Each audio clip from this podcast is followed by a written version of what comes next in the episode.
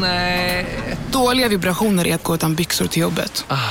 Bra vibrationer är när du inser att mobilen är i bröstfickan.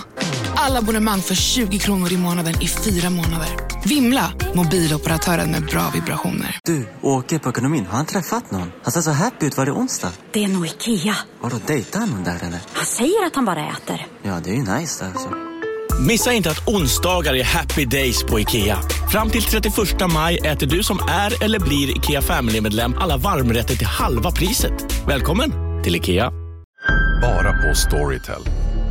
En natt i maj 1973 blir en kvinna brutalt mördad på en mörk gångväg.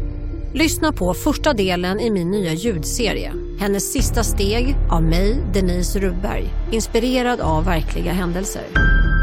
Bara på Storytel. Della Sport! Kanske blir lite ekigt liksom. Jag försökte, jag försökte köpa, jag försökte köpa en, eh, en mick till den. Det, det är i alla fall den bättre zoomen. Den är lite dyrare. Den tar in allting. Du lyssnar på Della Sport. Jag säger hej och välkommen till Dela Måns sportdel Dela Sport som eh, släpps eh, sent en fredag idag eftersom det är så avslappnad fredag. Ja. Eller hur Jonathan Unge? Ja. Ja, jag heter Simon Chippen Svensson och eh, det är du och jag som gör programmet idag så jag bara kastar mig rätt in och frågar om det har hänt dig något sen sist. Ja, det har jag. Jag har eh, bott hos eh, min mor i några dagar nu. Ja. Jag hade dottern med mig Oh. Och så. Ja. Och när jag bor hos min mor, då klär jag mig i min mors kläder. Det tror inte jag på.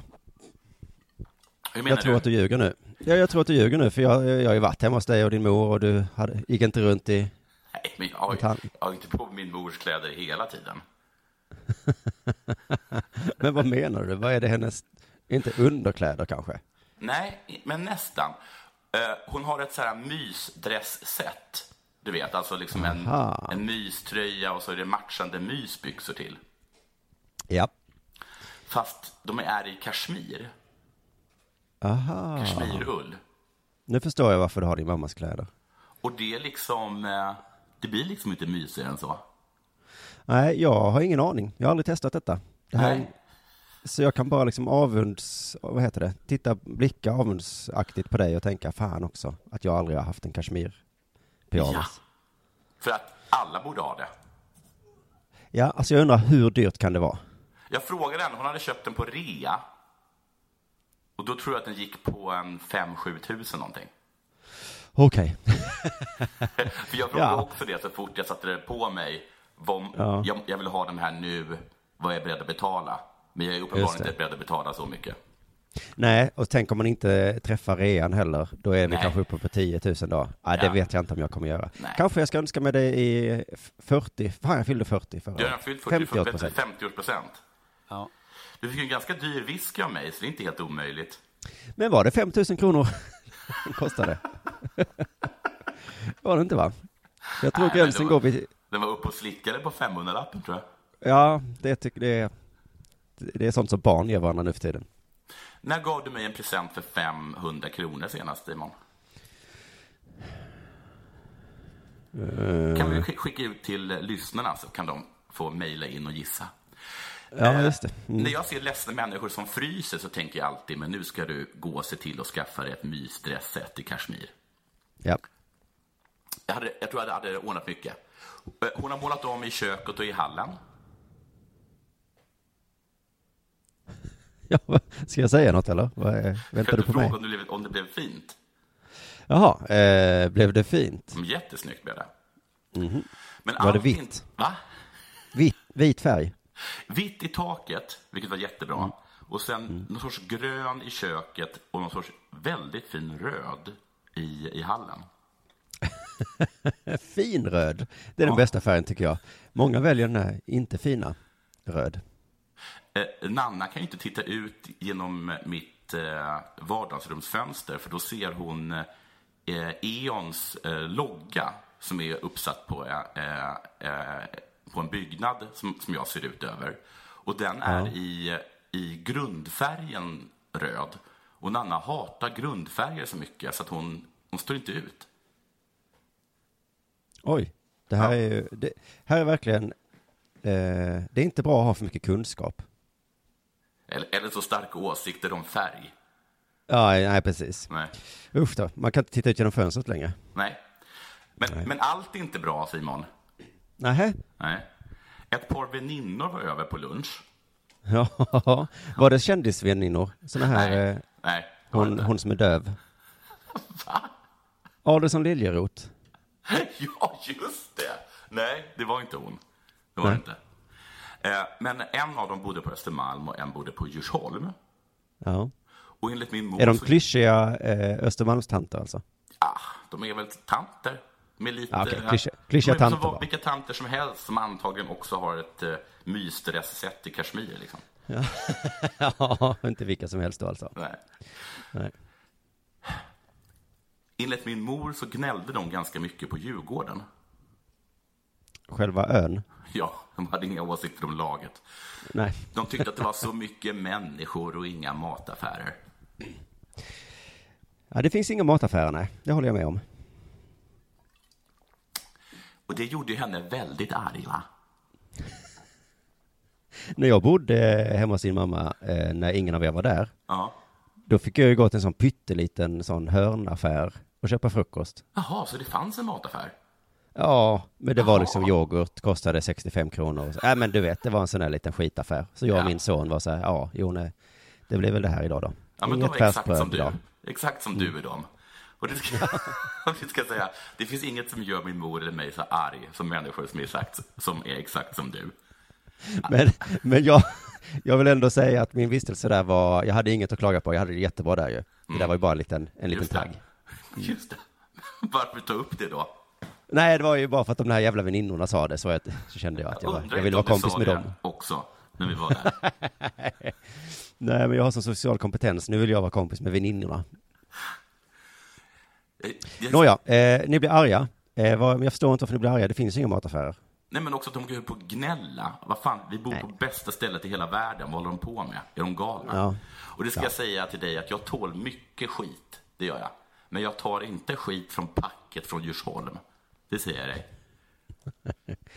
Nej, Nej. ja, det är kan, bra. Kan man ta sig dit du bor med tunnelbana, då skulle du hålla käften. Sen har de ju... Är det negativt att Ja. kunna ta sig dit? Med, ja, okej. Mm. Sossejävlar. Sen så är det problem med familjegraven. Aj, aj. Min mor har liksom eh, hjälpt till med en släkting att ta hand om familjegraven. Men nu vill min mor stå som liksom, delägare av gravvården, eller vad det heter, med den här släktingen. Det är hon som har, som, som har den. För att utifall att det skulle bli bråk. Ja. För säg att det blir bråk med den här släktingen, då kanske hon vägrar att vi ska få ligga där. ja. Så hon sa då det, kan inte jag få, kan inte dela på det här ifall det skulle bli bråk? Och då sa släktingen, nej det kan du inte, och nu är det bråk. Ja, så blev det bråk. Ja, Ja. nu blev det bråk. Ja, det är sån du, är, du är så arg. Nej, jag är inte arg! Ja, Exakt så var det. Och nu är det som att mamma inte vill ligga i familjegraven längre. Så att hon är inte säker på att hon vill ligga i en evighet bredvid då den här släktingen. Som hon tycker är Det löser sig av sig självt då. Ja. Jag försökte övertala henne om att det kanske går ändå med tanke på att hon är död. Men det verkar Ja. inte spela någon roll. Men det har gjort nu att nu vet inte jag längre var jag kommer begravas. Och jag känner mig så himla rotlös. Det är inte det som är äh, att man är rotfull, att man vet var man ska begravas. Det är vad- man vet var man kommer ifrån, Ja, är det? var man hör hemma. Ja. Jag tror det var att man visste exakt vad man skulle... Jag tror rötter är en metafor för där man börjar växa, alltså blir till. Ja, ja, ja. Men vet du, du vet säkert var du ska ligga begravd nu. Nej, absolut inte. Eh, jag, jag tror inte vi har någon familjegrav. Nej, det har vi nog inte. Nej. Ja, jag tycker att det känns jättekonstigt faktiskt. Jag hade verkligen sett fram emot att ligga där med alla släktingar. Ja, ja. Men du är inte rotlös, du är kompostlös. Och det kan vara jobbigt nog. Det kan det verkligen vara. Har det hänt någonting sen sist själv? Eh, ja, alltså jag åkte tåg mellan, vad heter det, jag giggade i Linköping igår, turnén, Ja. Tuff 2, tuffa vidare i Växjö idag. På tåget så satt jag bredvid, jag satt på sån här där jobb, jättejobbiga snälltåget. Ja. Eh, eh, med en sån kupé där man inte kan sitta ordentligt. Eh, och då satt jag med två stycken. Den ena var från USA och England. Han visste inte var han kom ifrån, sa han. Han visste inte var han kom ifrån. Ja, men han hade bott i hela världen, sa han, så han, han kände sig inte hemma någonstans. Det var Australien och San Okej. Francisco och London och allt möjligt. Men han började prata med en kille eh, som var från Dubai. Mm. Och han visste var Och när var jag satt precis bredvid en kille som kommer från Dubai som skulle hälsa på en farbror i Alvesta. Va? Fy Gud vad fan vad cool. Ja, konstigt va? Men jag, det var nästan som att jag satt bredvid en kändis. Jag var nästan starstruck över att fan jävla Dubai. Tänk vad spännande eh, informationsutbyte vi eh, hade kunnat ha. Ja, men du En snackade inte vanlig svensk kille och en, en man från Dubai. Problemet var bara att hans engelska var så himla, himla dålig. Ah. Så att jag förstod inte vad han sa. Nej. Det är Han sa, superirriterande. oh, jätteirriterande. Han, jag tror han kan ha sagt att i Dubai så hade alla Lamborghini och Ferrari och körde jättesnabbt. Okej. Eller så sa han inte det, jag vet inte riktigt. Men hörde du ordet Lamborghini? Ja, och det var något med vägar och att i Sverige var det cyklar på vägarna. Så visade han sitt eh, körkort. Ja. Och jag bara, det får jag, får jag titta på det? Så jag skulle hålla i det. Det var en jävla pappbit som han hade tejpat ihop för det var liksom lite trasigt. Alltså, Dubai som har så fina hus, har de inte råd med laminerade körkort ens? Men jag kommer ihåg när min mamma skulle ta körkort i Egypten. Mm. är det här så när jag förstör? Nej, nej, nej. Nej. nej. Nej. Vadå då? Ja, då eh, var det som att hennes alltså morfar var ambassadör i Egypten och sen så eh, var det snack om att hon skulle hon, kunde, hon hade misslyckats med att skaffa körkort i Sverige. Så då bestämde hon sig för att hon skulle skaffa körkort i Egypten och då sen omvandla det till ett svenskt körkort när hon kom hem. Så då åkte hon tillsammans med sin som chaufför till deras Trafikverket och sen så sattes hon i en stol på gården där och sen så såg hon hur chauffören sprang upp och ner, upp och ner. Och sen så kallades hon till liksom gener- generaldirektören för Trafikverket eh, i Egypten. Och sen så klev hon, fick hon liksom ställa sig liksom framför hans eh, skrivbord och sen så skrev han ett P på ett papper och tittade frågande på henne. Varpå hon svarade parking. Och så blev han Ja. väldigt glad. Ja. Och sen så drog han, ett- drog han ett streck över P. Tittade återigen frågande på min mamma.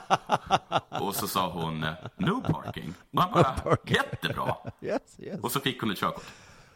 Du, det här kan stämma, för att han, eh, killen som var från alla delar av världen, Ja. eh, han, för de började prata om han, den här eh, Dubai-killen kunde få körkort i Sverige. Och då sa han något sånt att svenska körkort, det är de bästa i hela världen. I Sverige är de supernoga med körkort, så bara har man det här, då får du köra i vilket land du vill. Men ditt Dubai-körkort i Sverige, nej, nej, nej, nej, nej, det är, nej, då får du, det får du inte köra med du. Vad bra. Jag det ville ju fråga Dubai-killen hur man tog körkort i Dubai om de hade halkkörning. Men dels kom jag inte på vad halkkörning heter på engelska och dels tänkte jag han kommer inte förstå det ordet ändå. Så att, så det blev tyvärr inget med det. Men du, jag har jättemycket saker som har hänt. Jag såg eh, den här dokumentären Tvärvändningen på SVT. Mm. Som handlar om att eh, politikerna först vill ha alla invandrare, sen vill de inte ha alla invandrare. Nej. Då sa de att samma sak hände på 90-talet. Eh, och det hade jag glömt. Och då sa de att eh, på 90-talet så var det att det plötsligt kom hit en jävla massa turkbulgarer. Ja, så bestämde bara Ingvar Carlsson att de inte skulle få komma längre. Just det. Just och man såg då. gamla politiker prata då om turkbulgarer och jag tyckte att det lät så rasistiskt. Ja, det låter, alltså det låter som det låter något som är påhittat rasistiskt. Ja, precis. Du kan väl kalla dem för, nej, så säger vi inte. Och så kom jag på att det är vissa nationaliteter låter väldigt rasistiskt bara, det, tyvärr. Jag som jude. Ja, ljud kanske. Kines, tänker jag. Om någon säger så. Det var en kines. Ja. Vad menar du? Att det låter lite rasistiskt. Ja, ja, jag menar det. det.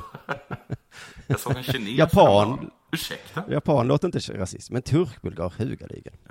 Eh, och sen så eh, upplever jag det, jag har hamnat i en fälla. En fälla har slagit igen. Ja. Så kan man beskriva det. Ja, för du kommer ihåg förr när jag var killarnas försvarsadvokat. ja. Det är jag inte nu längre, jag har sagt upp mig. Ja, du har blivit snäll. Nej, men nu har, har, håller killarna på för mycket, nu kan inte jag, jag kan inte vara advokat åt dem nu. Nej, de får klara sig själva.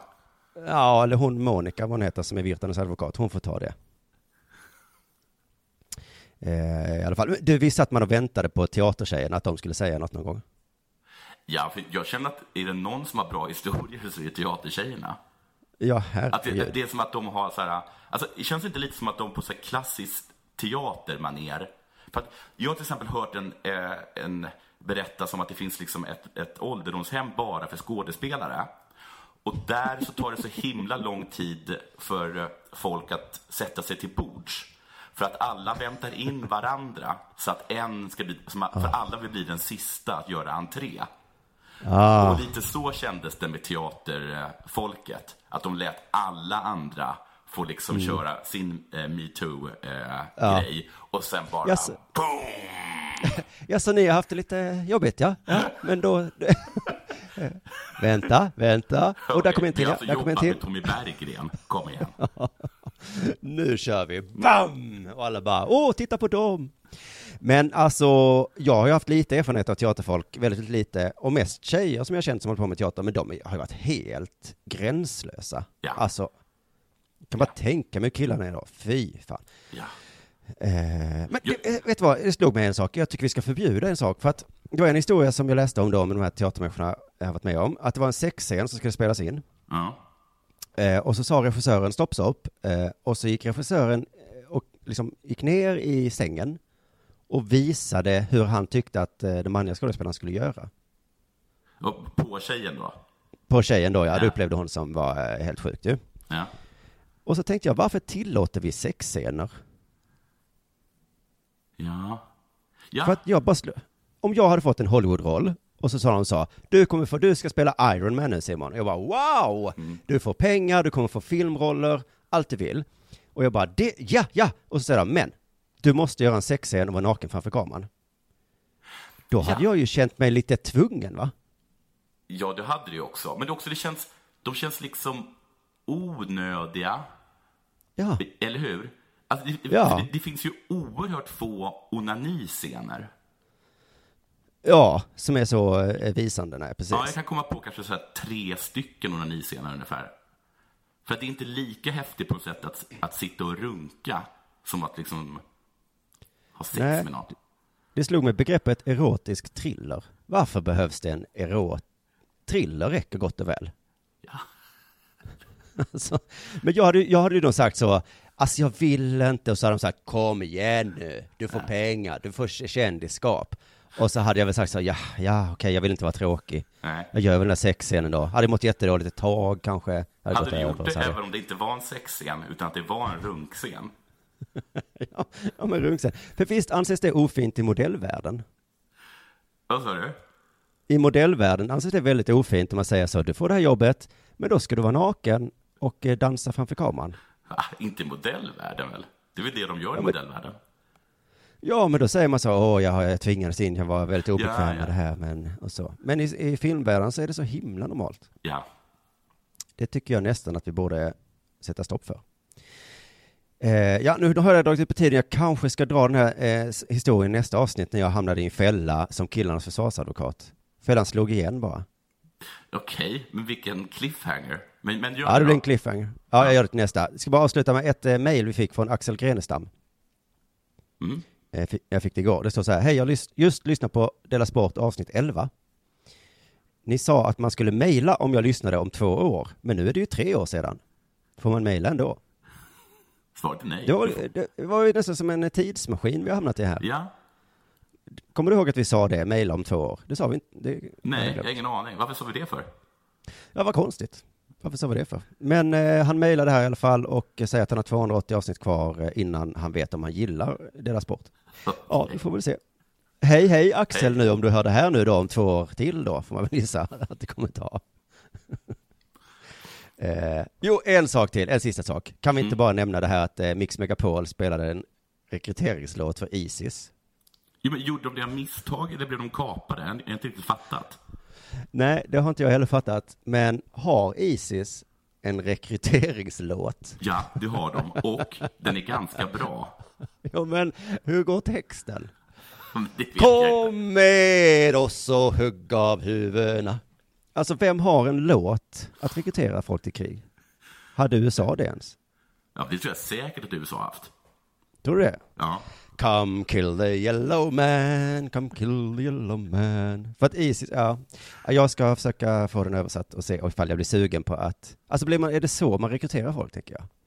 Ja, inte men de, de har väl säkert liksom också såna här äh, annonser på Facebook eller någonting. Jag, jag, tror inte att det jag tror inte att det enda de har i den här låten liksom. Nej men är det liksom deras Måns Zelmerlöw då som sjunger?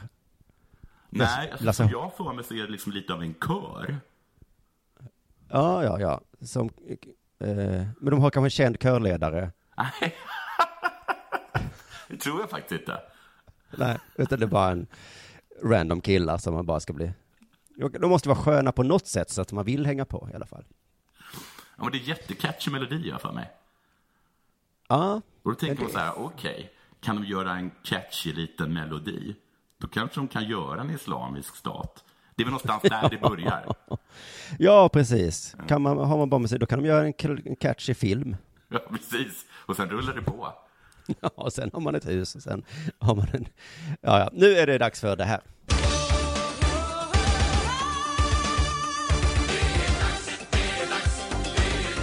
Eh! Du, det är idrottsskala snart nu. Jaha, vilken av dem? Eh, och- Alltså Idrottsgalan, Idrottsgalan. Ja, jag vet. Ja, precis. Den stora på något sätt då. Och eh, det är ju som vanligt konstigt då att nu ska man avgöra vem som är bäst. Vi ska jämföra simning och curling Mm. och se vem var liksom bäst. Det är som MMA ungefär. Mhm. Man tar olika stilar och så låter man dem tävla. Ja.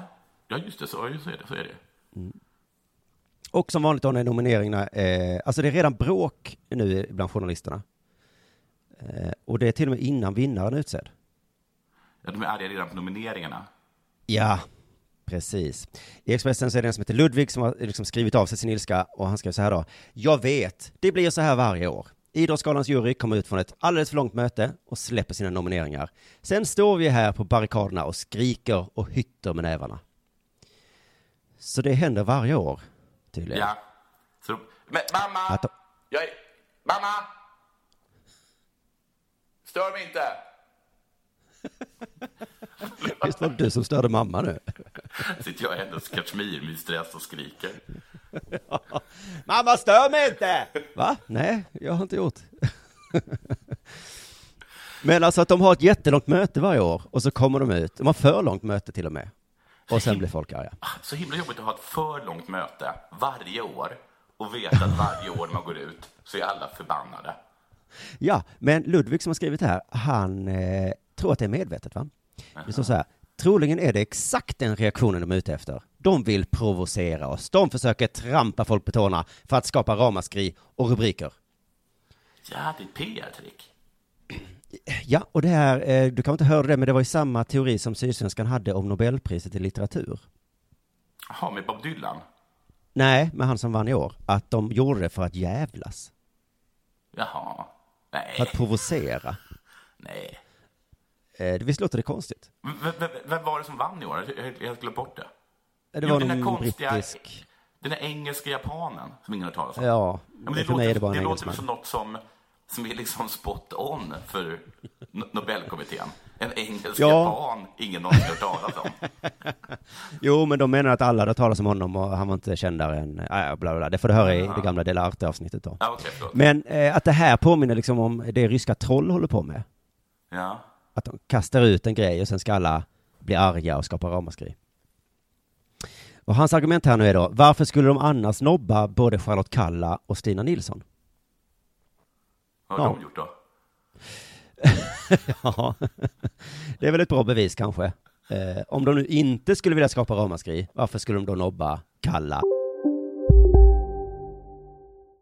Om en yogamatta är på väg till dig, som gör att du för första gången hittar ditt inre lugn och gör dig befordrad på jobbet men du tackar nej för du drivs inte längre av prestation. Då finns det flera smarta sätt att beställa hem din yogamatta på. Som till våra paketboxar till exempel.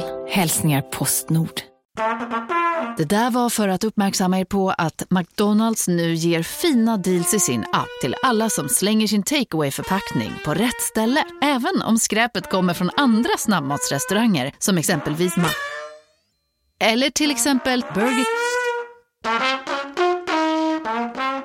Välkomna sommaren med att... Res med Stena Line i sommar och gör det mesta av din semester. Ta bilen till Danmark, Tyskland, Lettland, Polen och resten av Europa. Se alla våra destinationer och boka nu på stenaline.se. Välkommen ombord!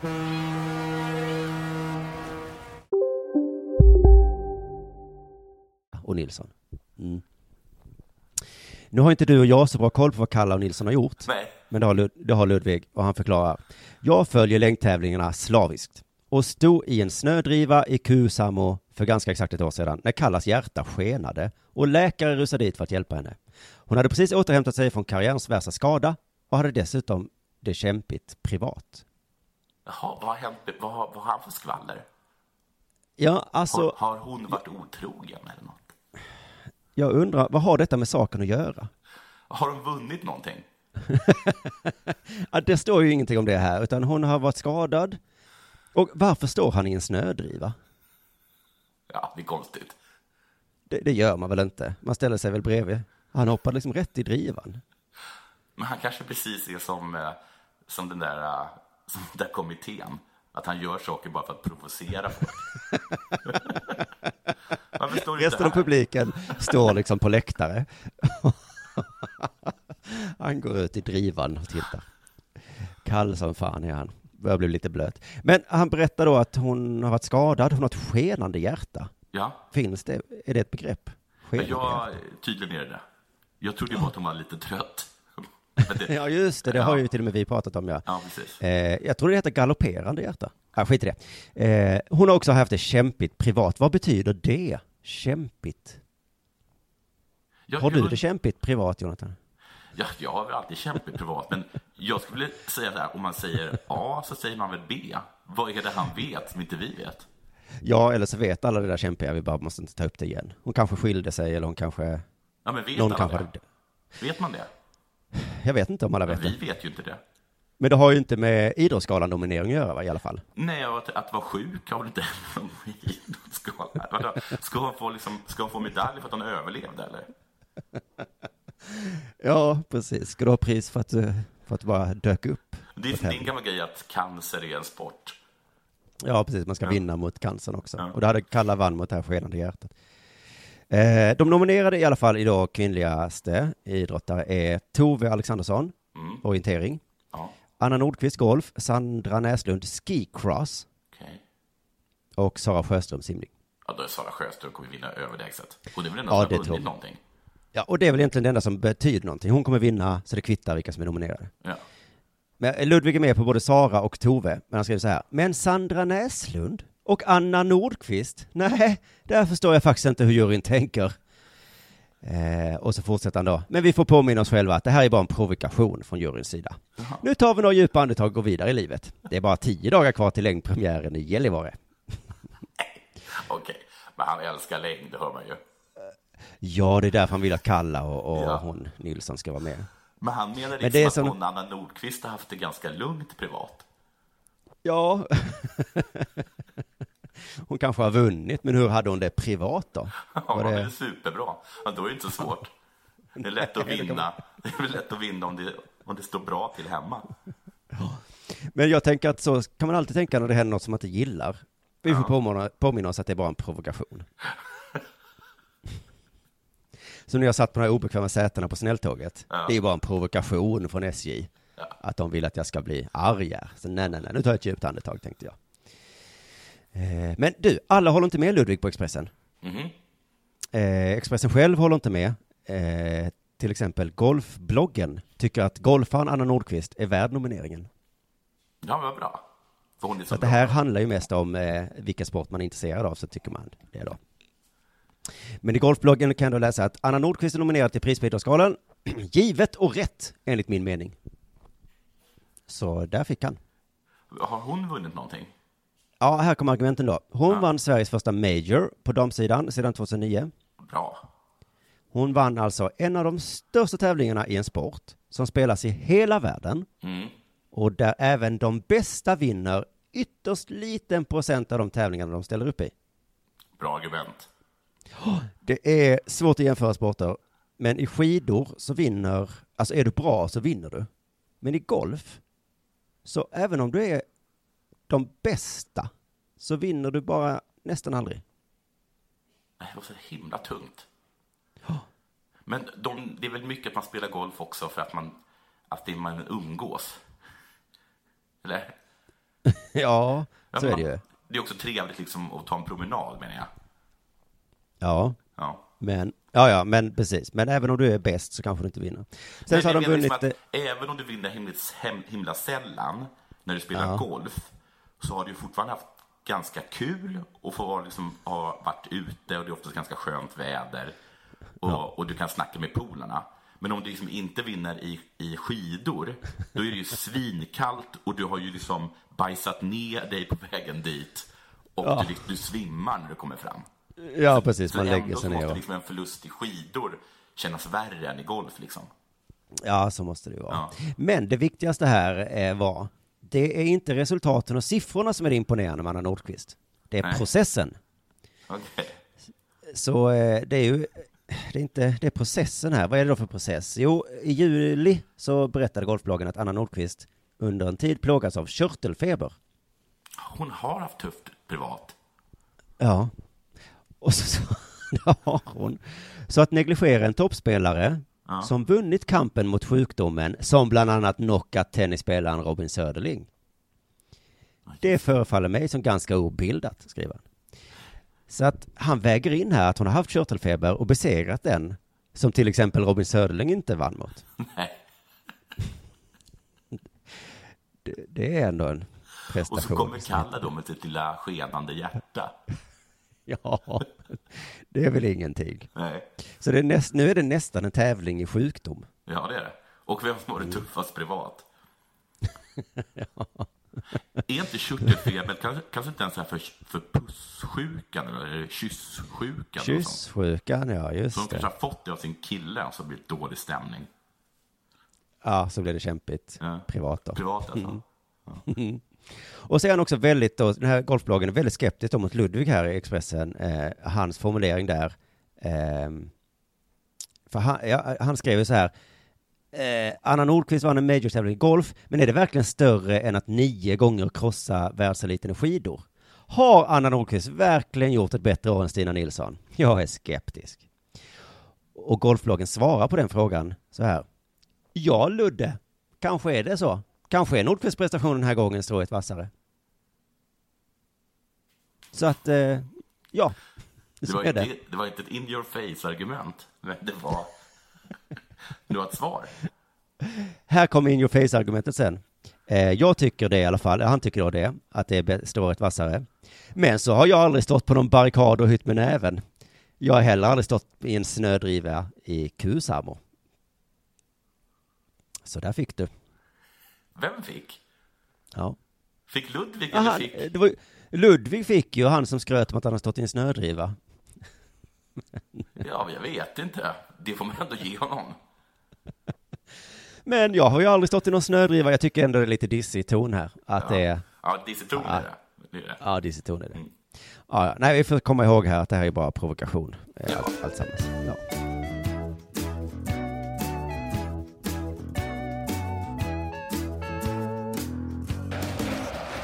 Jag tänkte att Sverige möter Italien idag. ja, Har de redan spelat? nej, det är ikväll. När då? Det vet inte jag. Jag kommer stå på scen samtidigt. Ja, Okej. Men då tänkte jag att jag kanske skulle berätta lite om det landet. Italien. Ja. Första gången jag, åkte, första gången jag var i Italien, då åkte vi till Rimini. Mhm. Eh, Det är ju Fellinis hemstad som han porträtterar i filmen Amarcord. Vi åkte charterbuss dit, jag, mamma och min syster. Från Sverige? Ja. Oj, oj, oj. Ja, det var långt. Och av reseledaren så fick vi en broschyr med information om landet Italien. Och i den stod det bland annat att vi inte skulle vara rädda när italienarna talade. För de är inte arga. Det bara låter så och verkar så på grund av det höga tonfallet och att de gestikulerar så mycket. Men de är inte arga. Nej. Så ni behöver inte vara rädda. De är glada. Ja, vad skönt. Men vet man när de är arga, då vet, då vet man det. det. Blir ju, det blir ju supersvårt att avgöra det då.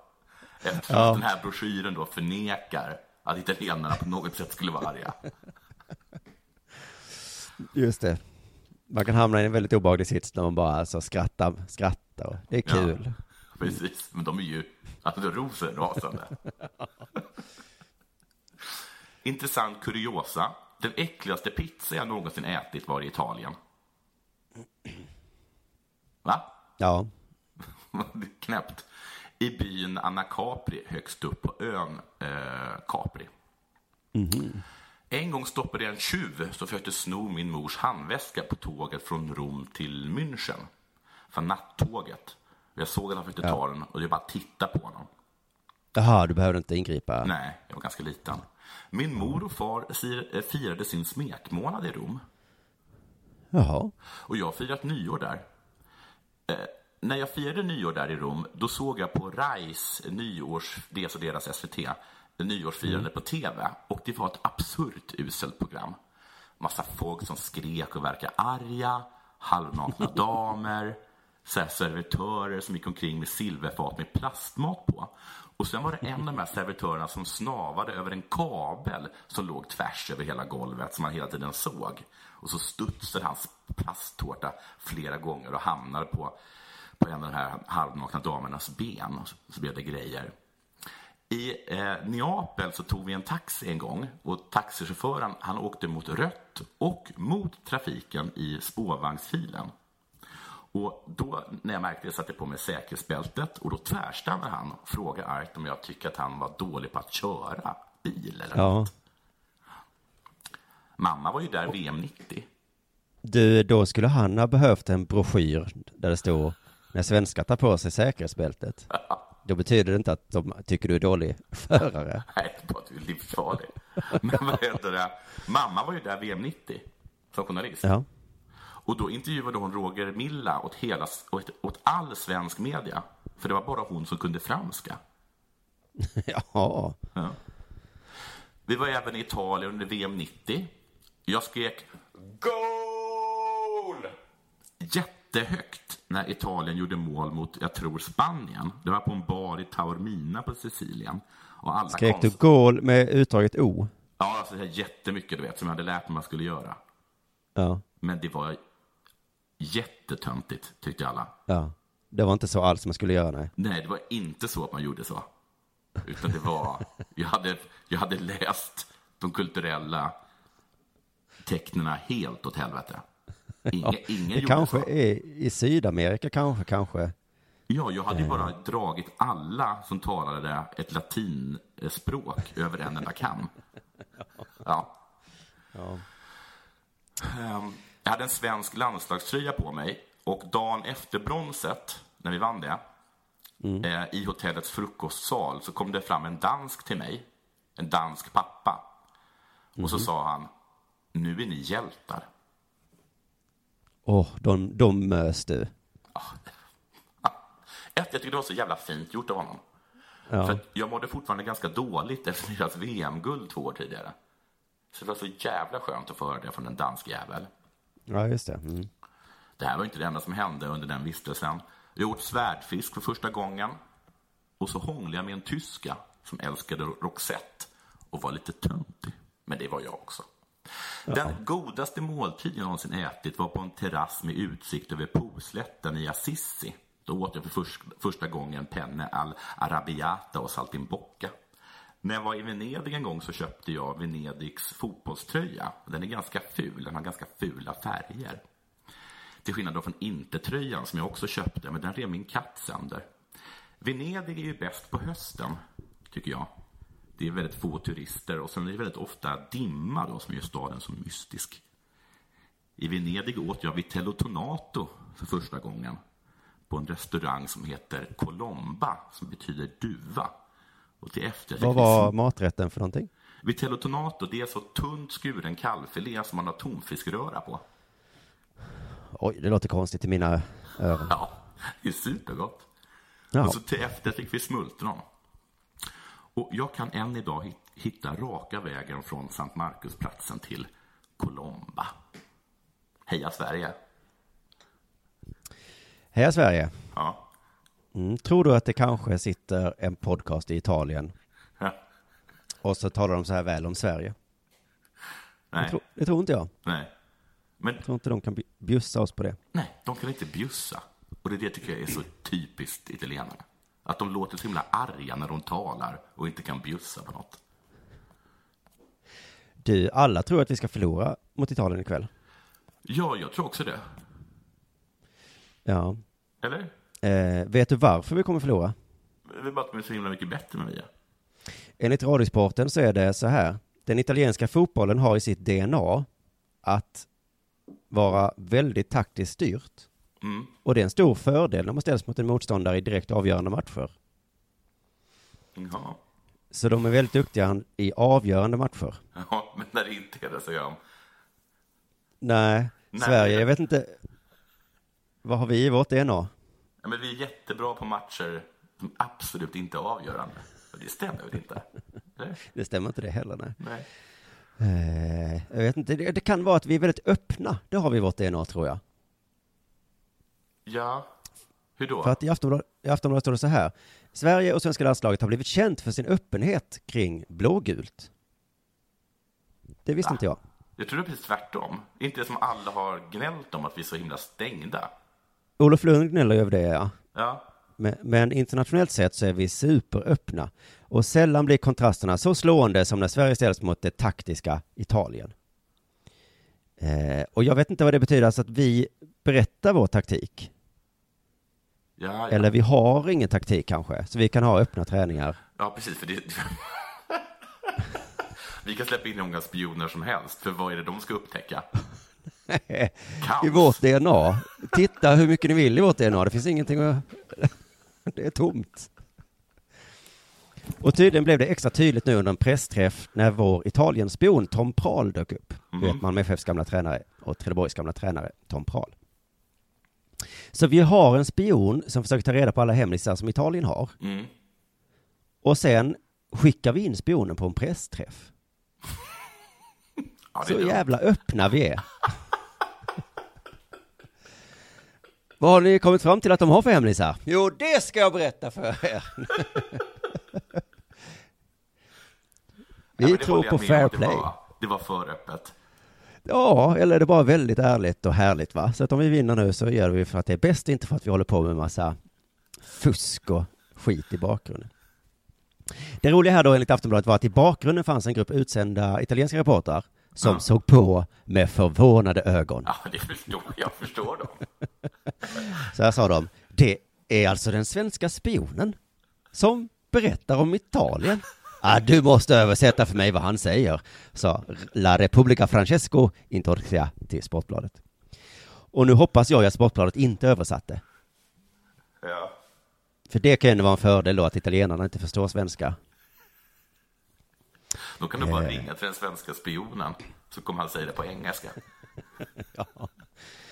Och så fortsätter då här eh, italienska journalisten, du vet det här med taktik, det är väldigt viktigt och hemligt i Italien. Vi har en annan kultur när det gäller de här sakerna. och alltså, visst är det väl hemligt i nästan alla länder? Ja, jag, jag, jag, jag, tror det. Alltså han måste få sån himla kulturkrock och bara känt, va? Berättar ni? Ja. Det kan vara att Tom Prahl är, vad heter det, dubbelagent kanske? Ja. Ja, jaha. Att han, att han kommer ut där och så berättar han eh, felaktig information kanske. Mm. Ska man vet tjäna inte. på det? Ja, jo, men då, då säger de så här, vi vet nu hur Italien kommer att spela, så vi kommer att spela eh, 7-2-1. Just det. Italien har ju fem backar va? Och de bara, "Pff, shit, de tror att vi kommer ha fem backar.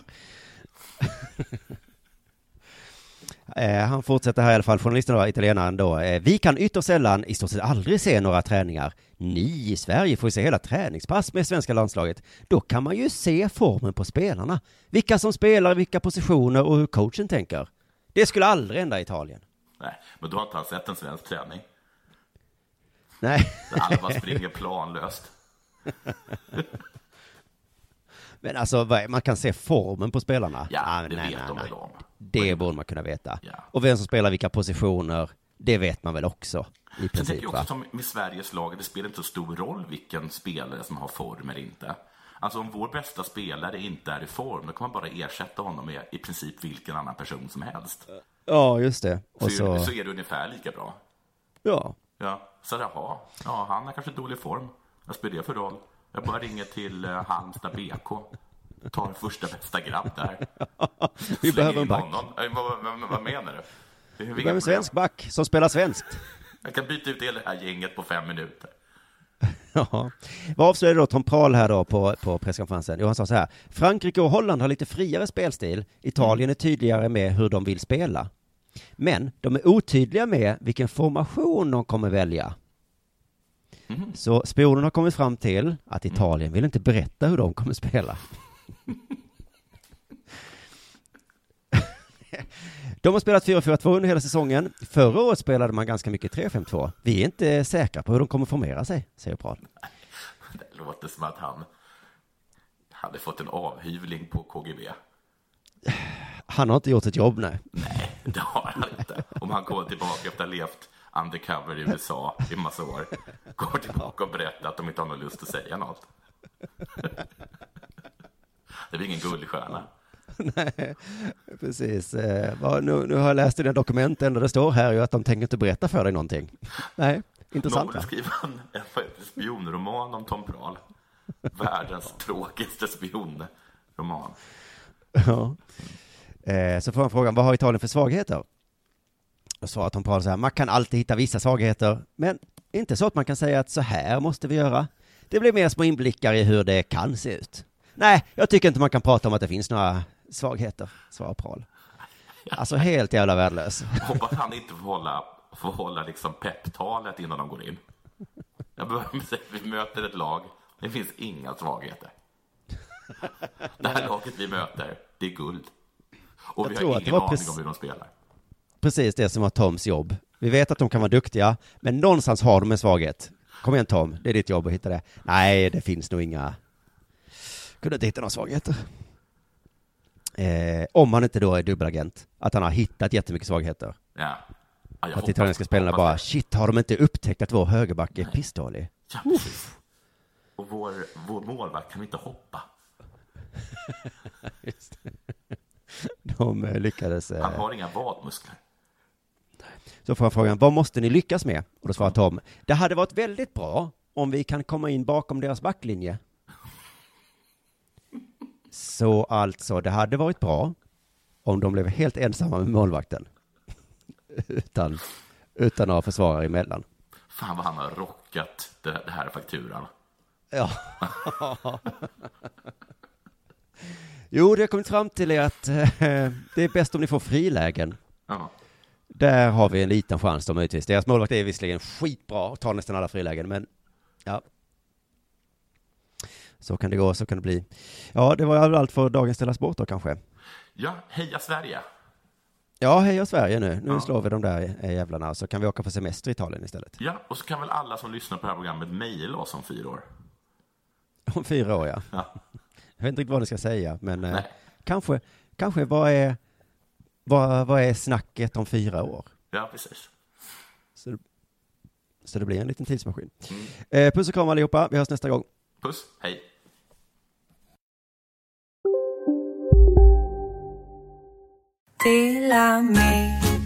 Hej! Är du en av dem som tycker om att dela saker med andra? Då kommer dina öron att gilla det här.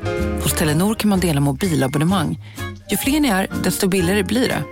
Skaffa Telenor familj med upp till sju extra användare. Välkommen till någon av Telenors butiker eller telenor.se. Demideck presenterar Fasadcharader. Dörrklockan. Du ska gå in där. Polis? Effektar? Nej, tennis tror jag. Pingvin. Alltså jag fattar inte att ni inte ser. Va? Nymålat! Men det var många år sedan vi målade. Demideckare målar gärna, men inte så ofta. Hej, Susanne Axel här. När du gör som jag och listar dig på en av Krys vårdcentraler får du en fast läkarkontakt som kan din sjukdomshistoria. Du får träffa erfarna specialister, tillgång till lättakuten och så kan du chatta med vårdpersonalen. Så gör ditt viktigaste val idag, lista dig hos Kry.